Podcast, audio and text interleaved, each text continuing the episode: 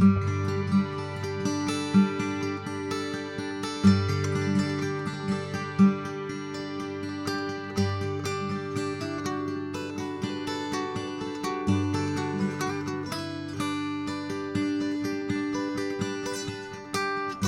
a few weeks ago, we started this Summer in the Psalm series by considering Psalm 2. Uh, and we introduced Psalm 2. It is a messianic psalm, it's a psalm that points us uh, to Jesus, but it's one of those introductory psalms into the whole of the book of Psalms. Psalm 1 and 2 are like the front doors to our church building. Uh, each of them open and they help us to enter in. Psalm 2 specifically, though, to point to the fact that Jesus is the Messiah. Now, uh, last time when I did preach on Psalm 2, this was back in May, I was trying to be coy and work through the text. And, uh, you know, it's talking about David. And then I was going to go, yeah, but it's really about Jesus and surprise you. Josh got a little irritated with that. He was telling me that as we were working through that, he's like, This is about Jesus. Why are you talking about Jesus? You're, you start talking about Jesus. And, and that's the point of Psalm 2. Psalm 110, which we're going to look at today, is quite similar. It's a psalm, and I'll tell you up front, it's about Jesus. It points to Jesus. And, and, and you may wonder, well, why are we going to Psalm 110? The whole point of the Summer in the Psalm series is to cover different types of Psalms. We already did one of these Psalms that points to Jesus. Uh, but the reason is this I'm going to let Allen Ross uh, make a statement from his commentary. And, and every other commentary I read, every other Hebrew scholar that I've looked at, they repeat this same sentiment. Here's what he writes Psalm 110 is one of the most fascinating Psalms in the entire collection. And we could ask why. Why do they consider it to be one of the most fascinating Psalms? Well, one of the main reasons is because Psalm 110 is the most quoted Psalm in the New Testament.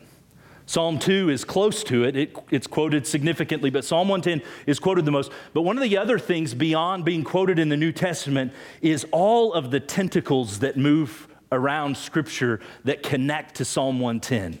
Uh, how, how this puts together the story of Scripture, how it brings certain doctrines to light for us. One particularly that I'll only mention now uh, is the doctrine of the Trinity, the Father, the Son, and the Spirit. We see there's, uh, there's more to the Godhead than one when we consider the truths of Psalm 110. And so let's get started by reading it. If you want to follow along as I read out loud Psalm 110, a psalm of David. The Lord, notice Yahweh, all capitals, he says to my Lord, Sit at my right hand until I make your enemies your footstool. The Lord sends forth from Zion your mighty scepter, rule in the midst of your enemies. Your people will offer themselves freely on the day of your power in holy garments. From the womb of the morning to the dew of your youth will be yours. The Lord has sworn, and he will not change his mind. You are a priest forever, after the order of Melchizedek. The Lord is at your right hand, and he will shatter kings on the day of his wrath. He will execute judgment among the nations, filling them with corpses he will shatter chiefs over the wide earth. He will drink from the brook by the way, and therefore he will lift up his head. Father, help us now to understand the beauty of this psalm, but to be overwhelmed with the majesty of our King, with the glory of our priest, our Savior Jesus Christ. May these next few moments together as we consider these truths be honoring to you, be life changing for us. We pray it in Jesus' name. Amen. So, our psalm begins with a declaration of a prophetic word from Yahweh. Notice the Lord, that is Yahweh, says or reveals something to my Lord. And before we get into what he says or reveals, we need to pause for a moment and kind of set the scene because this can be a bit confusing. My understanding is that David is receiving a prophetic word from Yahweh, from the one true God. He's revealing something to David about someone that David calls my Lord. David says, This person is my Lord. Hope you can see that. Yahweh says this to my Lord, David writes. I realize it can be a bit confusing, but what we have to understand is David is receiving this revelation from God about a coming king, about a descendant of David's that David even admits this descendant of mine is better than me. He's greater than me. And we see that because David references him as his Lord. David says, He is my Lord. This is the setting. And so, what's the revelation spoken to this coming king? Well, it's just that, that he is, in fact, king. Notice the, the revelation that's spoken Sit at my right hand. This is what Yahweh speaks to the coming king. Sit at my right hand until I make your enemies your footstool. So here is the prophetic word spoken to David's Lord, the future king. First of all, to sit at the right hand of Yahweh is not just a place of power and prestige, it is the place of power and prestige. And this coming king is being invited to sit in this particular position. No one will have more authority apart from Yahweh himself. We go to the pages of the New Testament and we read the somewhat comical and sad story from Mark chapter 10. It's found in other gospels where James and John come to Jesus. And you remember, they say, Hey, Jesus, will you give us whatever we ask you next? It's like, Can, can you give us a wish? And Jesus says, Well, let me hear it. And they say, when we come into the kingdom, can we sit at your right and left hand? What are they asking for? They're asking for power. They're asking for a position of prestige. And Jesus says, You don't even know what you ask. And that's not mine to grant anyway. The second thing I want you to see is the coming king is promised in this statement of future victory that hinges upon the timing of Yahweh. Until is a key word. Until this happens the enemies, when the until happens, the enemies of this coming king, they'll be forced into submission. The, the, the, verbiage here of, of they will be a footstool for you is quite picturesque. If I were to kick my feet back up here uh, and sit in that chair and say, hey, why don't, why don't you come up here and let me, let me prop my feet up on you? That's a humbling position, isn't it? That's the picture. Uh, we can get another picture from uh, the book of, of Joshua where they chase those five kings. They're hiding in a cave and they pull those kings out of the cave. And Joshua says to his commanders, Hey, put your foot on the neck of those kings before they're executed. It shows victory, it shows sovereignty over submission of the people. Well, the description of the king, the extent of his reign, they continue to be described in verses 2 and 3. He goes on to say that Yahweh will extend, extend this coming king's mighty scepter, his rod, so that it will rule in the midst of his enemies. And the visuals here are many. If you go back to Psalm 2, we learned from Psalm 2 again several weeks ago that he will rule with a rod of iron.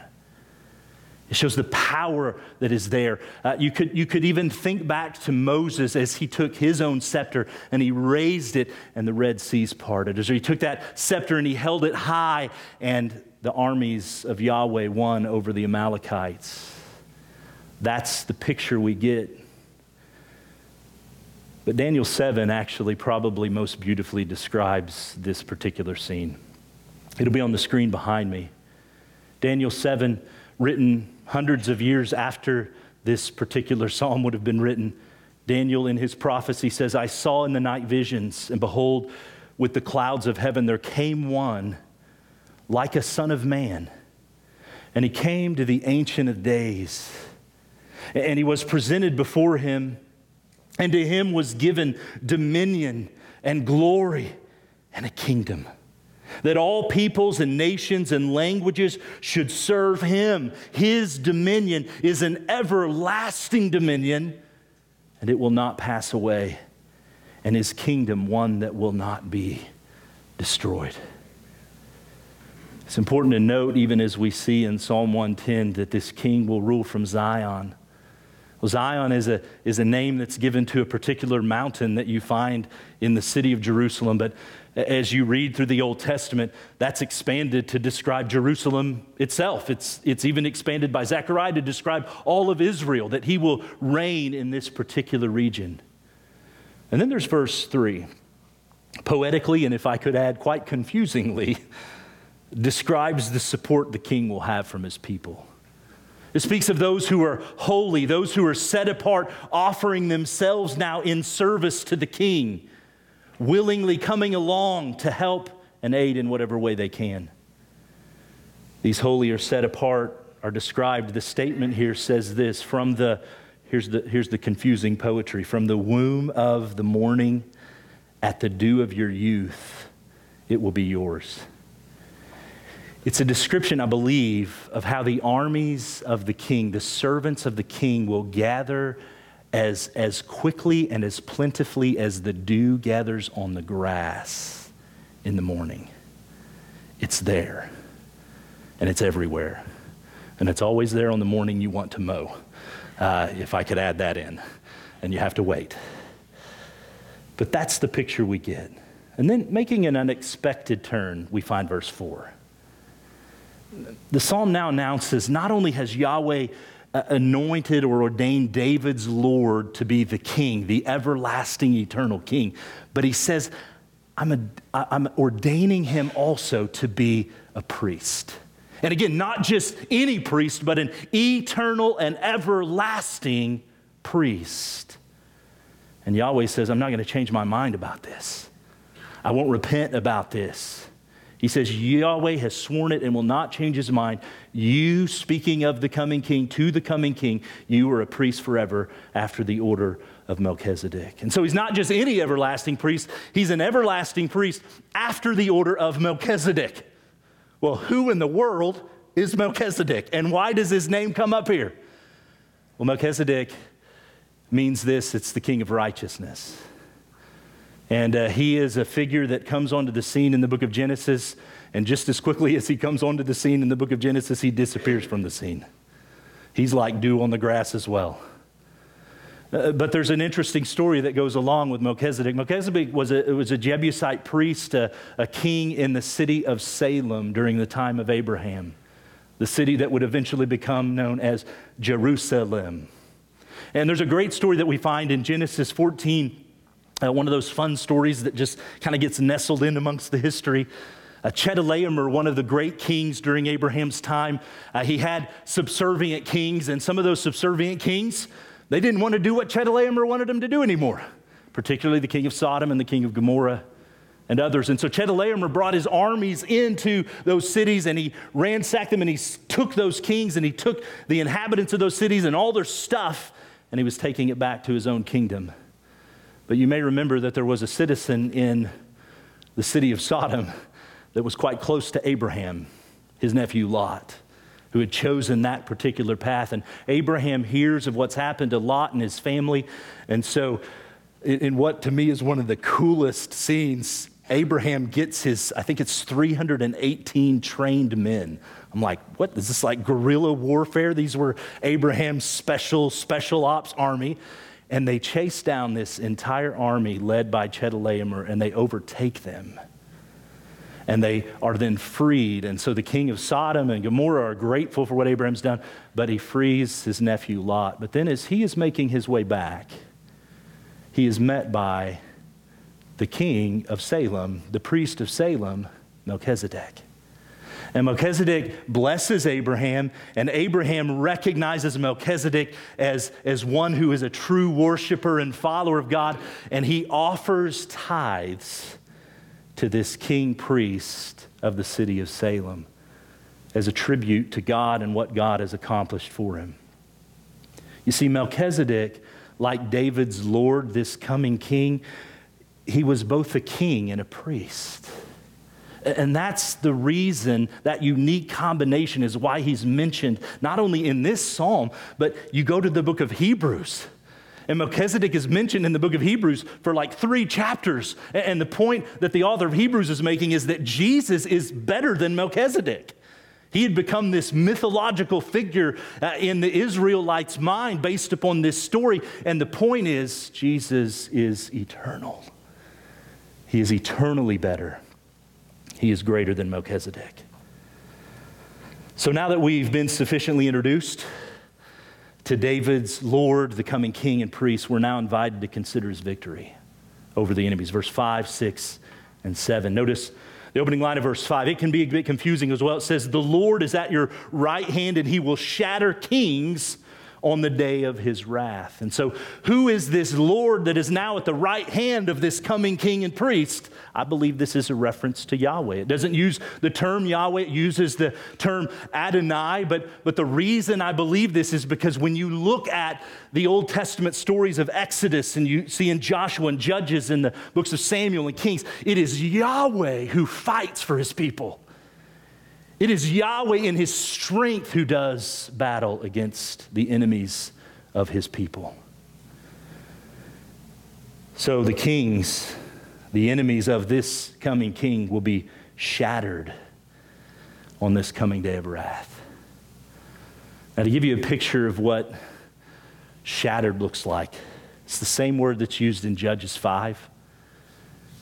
Remember when the wicked king Sisera comes into the tent of Jael? And Jael offers him some milk and puts him down for a nap.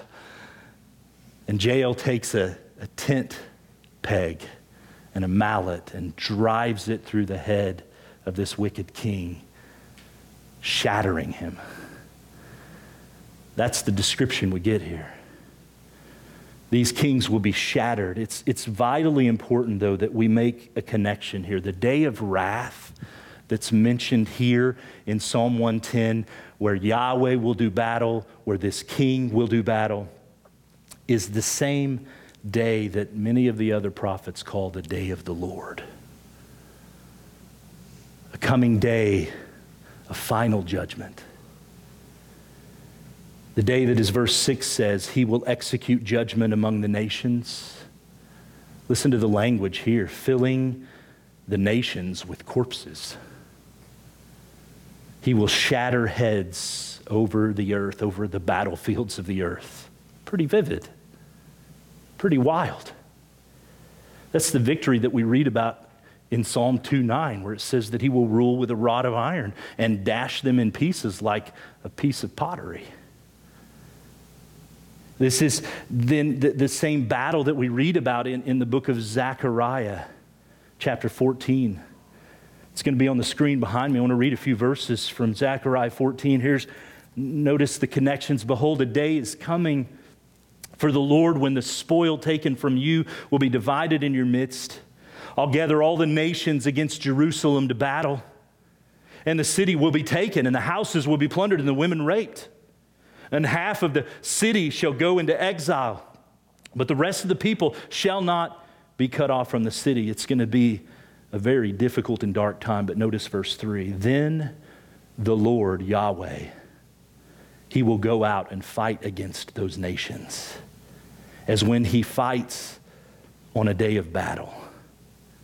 On that day, his feet will stand on the Mount of Olives that lies before Jerusalem on the east, and, and the Mount of Olives shall be split in two from east to west by a very wide valley, so that one half of the mount shall move northward and the other half southward, and you shall flee to the valleys of the mountains, for the valley of the mountains shall reach to Azekah.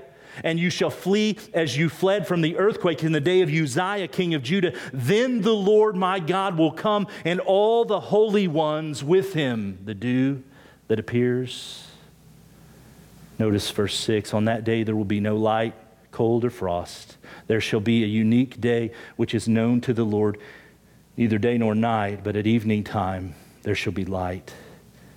On that day, living waters shall flow out from Jerusalem. Half of them to the eastern sea, and half of them to the western sea. And it shall continue in the summer as in the winter. Notice verse 9. And the Lord will be king.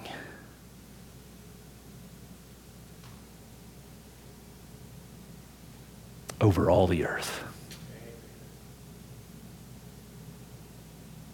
On that day, the Lord will be one as his name is one.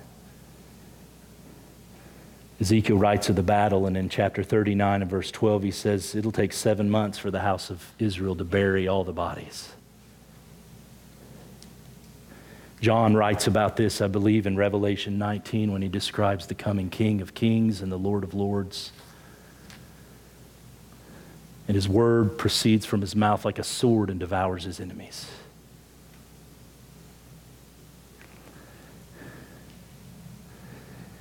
There's a little bit of debate, and I'll, I'll bring this up for maybe you nerds in the room. When it speaks of the head or the chiefs in verse 6 that will be crushed, maybe that refers to the heads of the different factions that rise up against the king. But some see it as a reference to what we read about in Revelation 20 that the dragon is seized, the serpent is seized and they see this as a connection that works its way through all of Scripture because if you remember in Genesis chapter 3, following the fall of man, God comes to Adam and Eve and Satan and speaks judgment. And in Genesis 3, verse 15, here's the judgment he speaks to Satan. He says, I will put enmity between you and the woman, and between your offspring and her offspring. And her offspring will crush your head will shatter you, and you will bruise his heel. Some see this as a picture of the finality of what was promised in Genesis 3 that Satan will be crushed and shattered.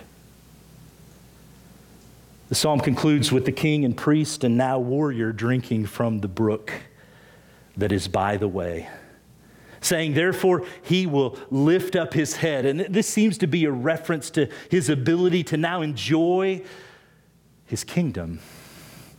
There, there's a peace. And, and it's interesting, again, if you, if you tie in what's being spoken here in Psalm 110, and it's sometimes hard to, to, to pin down the figurative language, but with what you read in Zechariah 14 about how waters will spring up and water will flow from Jerusalem to the east and the west. And if you've ever seen pictures of Jerusalem or been to Jerusalem, it's a pretty dry place. Isaiah writes about it as well that waters will spring up in the desert. And here is the king taking a drink from those waters. And as he lifts up his head, we recognize him. That's the King of Kings.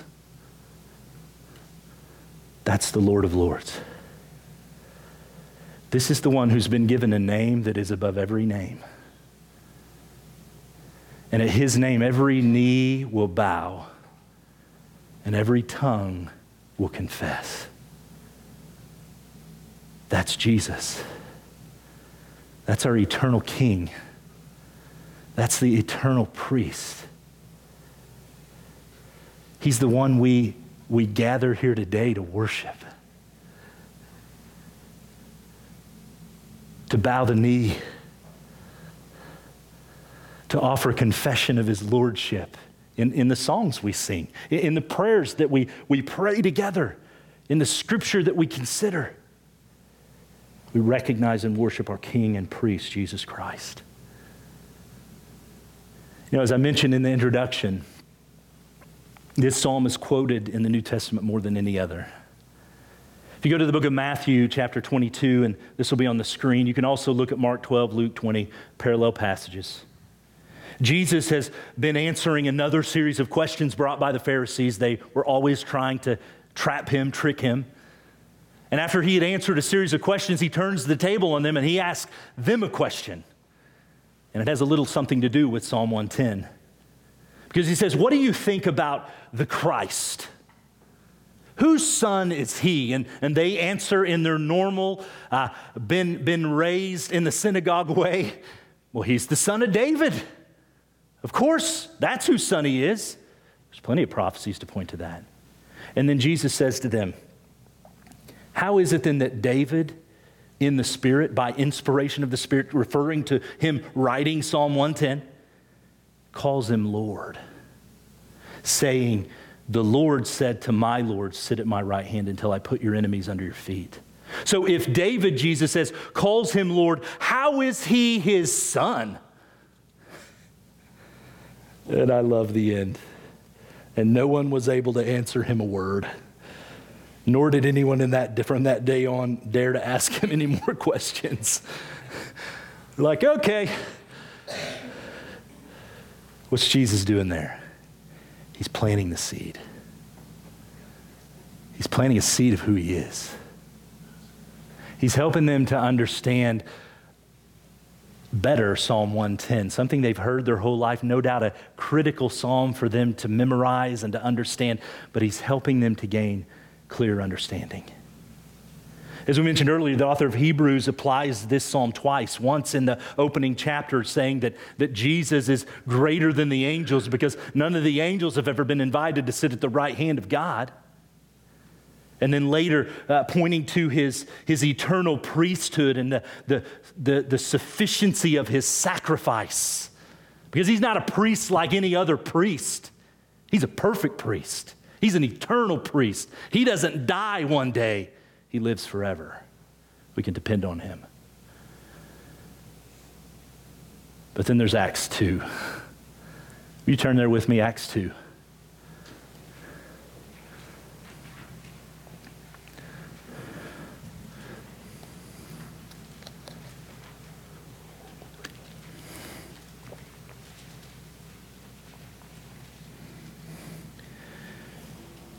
This is the day of Pentecost. I love how it seems like just this year we've come back to Pentecost so many times. And that's, that's God doing that, putting pieces together for us. But Acts 2, the Spirit comes, Peter stands to preach to the crowds that are gathered. And I want you to look at the last part of Peter's message with me in Acts 2. We're going to start in verse 29. Acts 2:29 Peter says this, "Brothers, I may say to you with confidence about the patriarch David that he both died and was buried, and his tomb is with us today." They could take you to it. Here's where David is. Verse 30. But being therefore a prophet, and knowing that God had sworn with an oath to him, speaking of David, that he would set one of his descendants on his throne. He foresaw and he spoke about the resurrection of the Christ, that he was not abandoned to Hades, and nor did his flesh see corruption.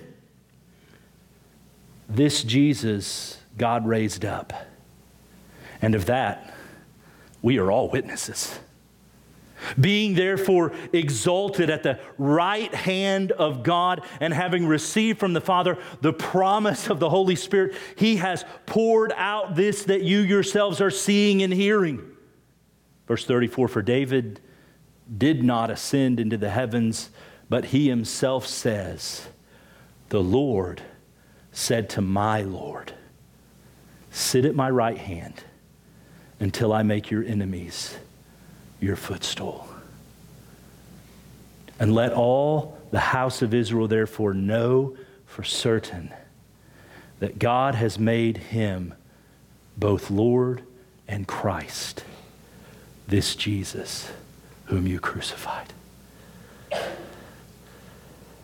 Peter says, I'll tell you with certainty that Psalm 110, that's about Jesus.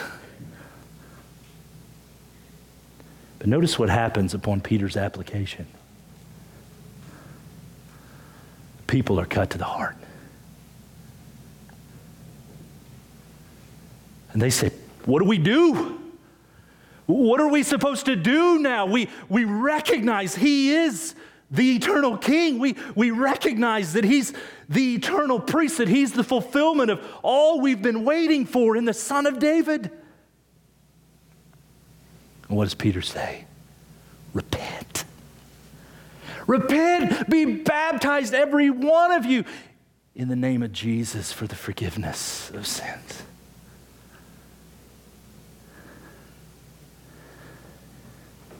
And today I stand here in front of you 2,000 years after Peter stood in front of that crowd. And I present to you the same Jesus. The king and the priest presented in Psalm 110, Psalm 2, plenty of other places in the scripture. The king and priest who was crucified and buried and rose again and has ascended to sit at the right hand of the Father, the same Jesus who will soon return to establish justice and righteousness.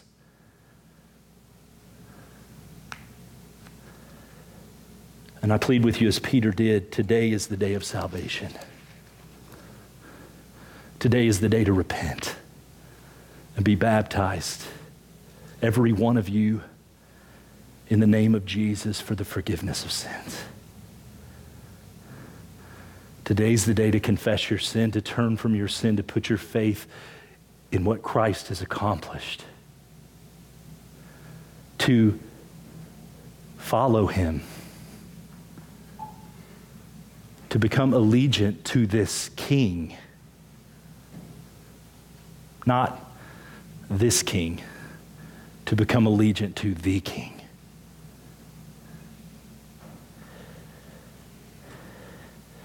But what about us who are here today and I'm already a follower? I, I, recognize that, that He's King. I've confessed my sin and he's faithful and just to forgive me my sin, to cleanse me from all unrighteousness. What am I supposed to do? First of all, I would say this don't take lightly his kingship. If there's anything we learn from Zechariah, and, and even if we went to Revelation 19, this is a king to be feared and revered. I think of Revelation 1. John, the beloved disciple of Jesus, the one who says, I'm the disciple that Jesus loved, when he sees this king in Revelation 1, this king that he knows so well, what does he do? Falls at his feet as dead. In reverence, don't take lightly this king.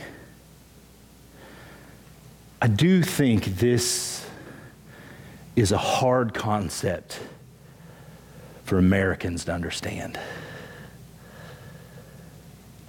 Our whole country's built on the fact that we don't want a king. I don't want somebody to rule over me in that sovereign way and tell me what I can and can't do. It's just in who we are.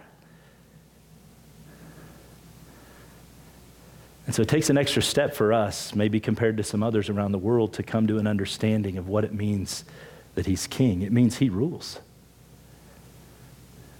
It means we have to take seriously when he says, don't be angry with your brother. Don't covet your neighbor's things. Don't sleep around with people who you're not espoused to and you're not in a relationship with. We have to take seriously. They're his rules. He's the king. Don't take him lightly. Second, I want to encourage you with this to set your hope on the return of the King. As there's a lot of things in this world that are broken, a lot of things that we spend a lot of time and energy trying to fix, trying to put everything back together. You know, there was a whole wave of, of doctrine that, that moved through years ago and, and, probably still cycles through occasionally to say that it's our job to bring the kingdom to the earth. And I think after maybe five minutes of trying to do that, those people realized, I don't think I can do that. We can't. Jesus brings his kingdom. Jesus establishes his kingdom. And we wait for and we long for that day. Should we live as if the kingdom is now? Yes.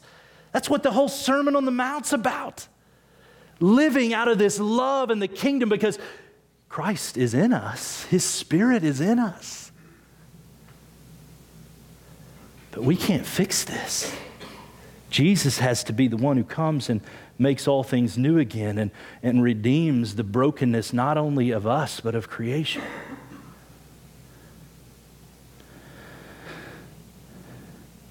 Today's July 4th, a day that we recognize our independence from the rule of Britain. And I'm grateful. I'm grateful to be a citizen of the United States of America.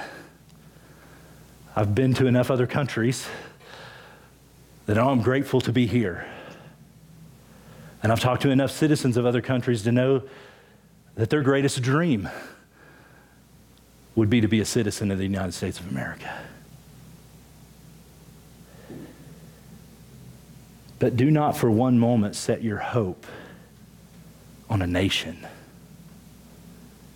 Because if you've ever read the Bible, nations rise and fall as generations come and go.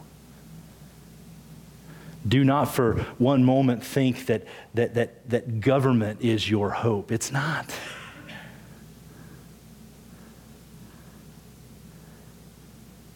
Medicine is not our hope. We got a lot of people right now who are sick.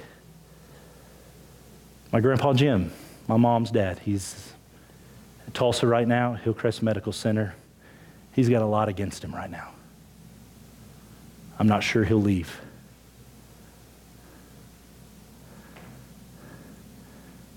Medicine's not his hope. His hope is in Christ. Money's not your hope. We, we, we tend to get in this pattern where we think, well, if I just had a little bit more, then I'd be set. I'd be fine. I'd be content. I don't think that's ever really happened. because we get that little more and, and we realize, no, no, I, I think I need a little more. It, it, there's nothing to establish your hope in, in, in money and finances. Jesus Christ, our eternal King and priest, He is our hope. Set your hope in Him. Tonight we're going to set off fireworks. We're going to enjoy time together, celebrate, celebrating our freedom, celebrating even our fellowship. But, friends, every day, and certainly every Sunday, as we corporately gather together, we gather not to celebrate a nation, not to celebrate a country, not to celebrate how much money we have in our wallets or how alive we are. We gather to celebrate the hope that we have in Jesus Christ. There's nothing greater than that. Finally, I want to encourage you to cry out to your high priest. While we wait for the return of the king, we don't wait in silence. No, no, we wait with prayer, lives filled with prayer, praying to the one who, who made away the opportunity for us to pray by his death and resurrection, and now says, Hey, boldly bring your requests before the throne. I'm your high priest. I've made the way. When you need grace, pray for it. When you need mercy, pray for it. Because we have a high priest who gets us. And he's the one who invites us to pray. Psalm 110 uh, powerfully reminds us it's not about David. I think that's one of my favorite parts about it. David is so revered, and here's David saying, My Lord, my Lord. It's not about you either. It's not about me. Because it's all and always about Jesus. Francis Chan, in, in his book Crazy Love, I know I've shared this before, some of you have read this before. I think it's at the very end of the book. He shares this false scenario to say that imagine you get cast as an extra in an upcoming movie. Let's say it's a Marvel, let's say it's Black Widow, the next big movie that's going to hit, and you've been cast as an extra, and you're so excited, and you're telling everybody about this, and you, you practice uh, for your scene because there's some dialogue going on, and you, you walk by in the background. They don't even let you look at the camera, but you walk by in the background, and you invite all your friends, and you invite all your family. You got to check this out. Maybe we, maybe we just show it here. And so everybody you know can come and we'll, we'll put it on the screen. And here comes your scene. And there it goes. And about three people in the room saw you, and the rest missed it. And Francis Chan says that's the absurdity of our lives and our pride and hubris. Because we tend to think that this life is about us, and we're just here for a blip. On the screen, off the screen. This story is about someone far bigger, far greater, infinite. It's about the eternal King, the eternal priest, our Savior Jesus Christ. So let's live like that. Would you bow with me this morning?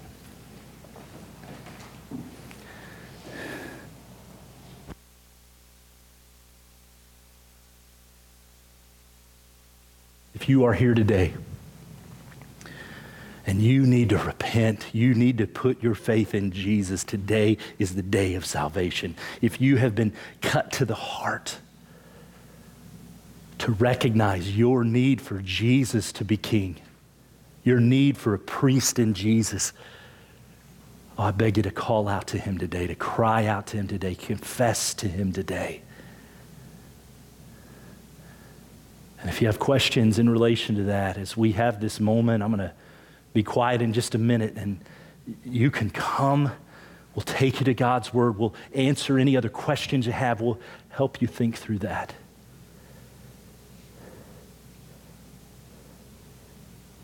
But also know there's a lot of Christians in the room. And there's a lot of us that we haven't really been treating Jesus as king. We haven't really been obeying his rules.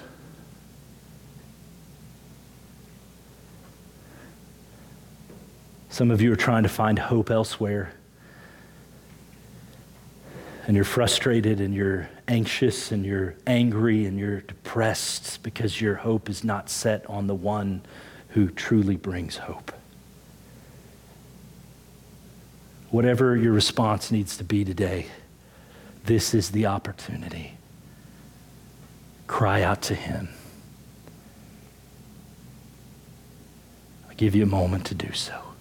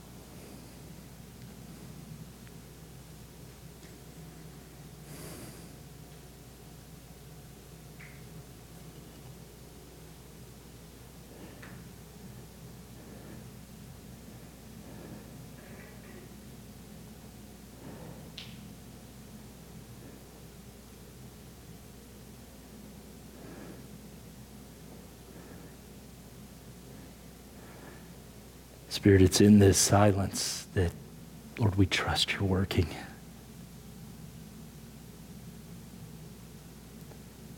Your word could not be more clear on the kingship of Jesus today. And I hope that as we consider him today, that we recognize who he is. And that that in fact gives us hope. That in fact helps us to, to want to rid our lives of sin and selfishness. Because I'm not king, he's king. I'm not the priest, he's the priest. He's the one who's made a way for me. God, help us today and help us tomorrow and every day that follows to acknowledge the kingship, the priesthood of Jesus. What an incredible Savior we have. It's in His name we pray. Amen.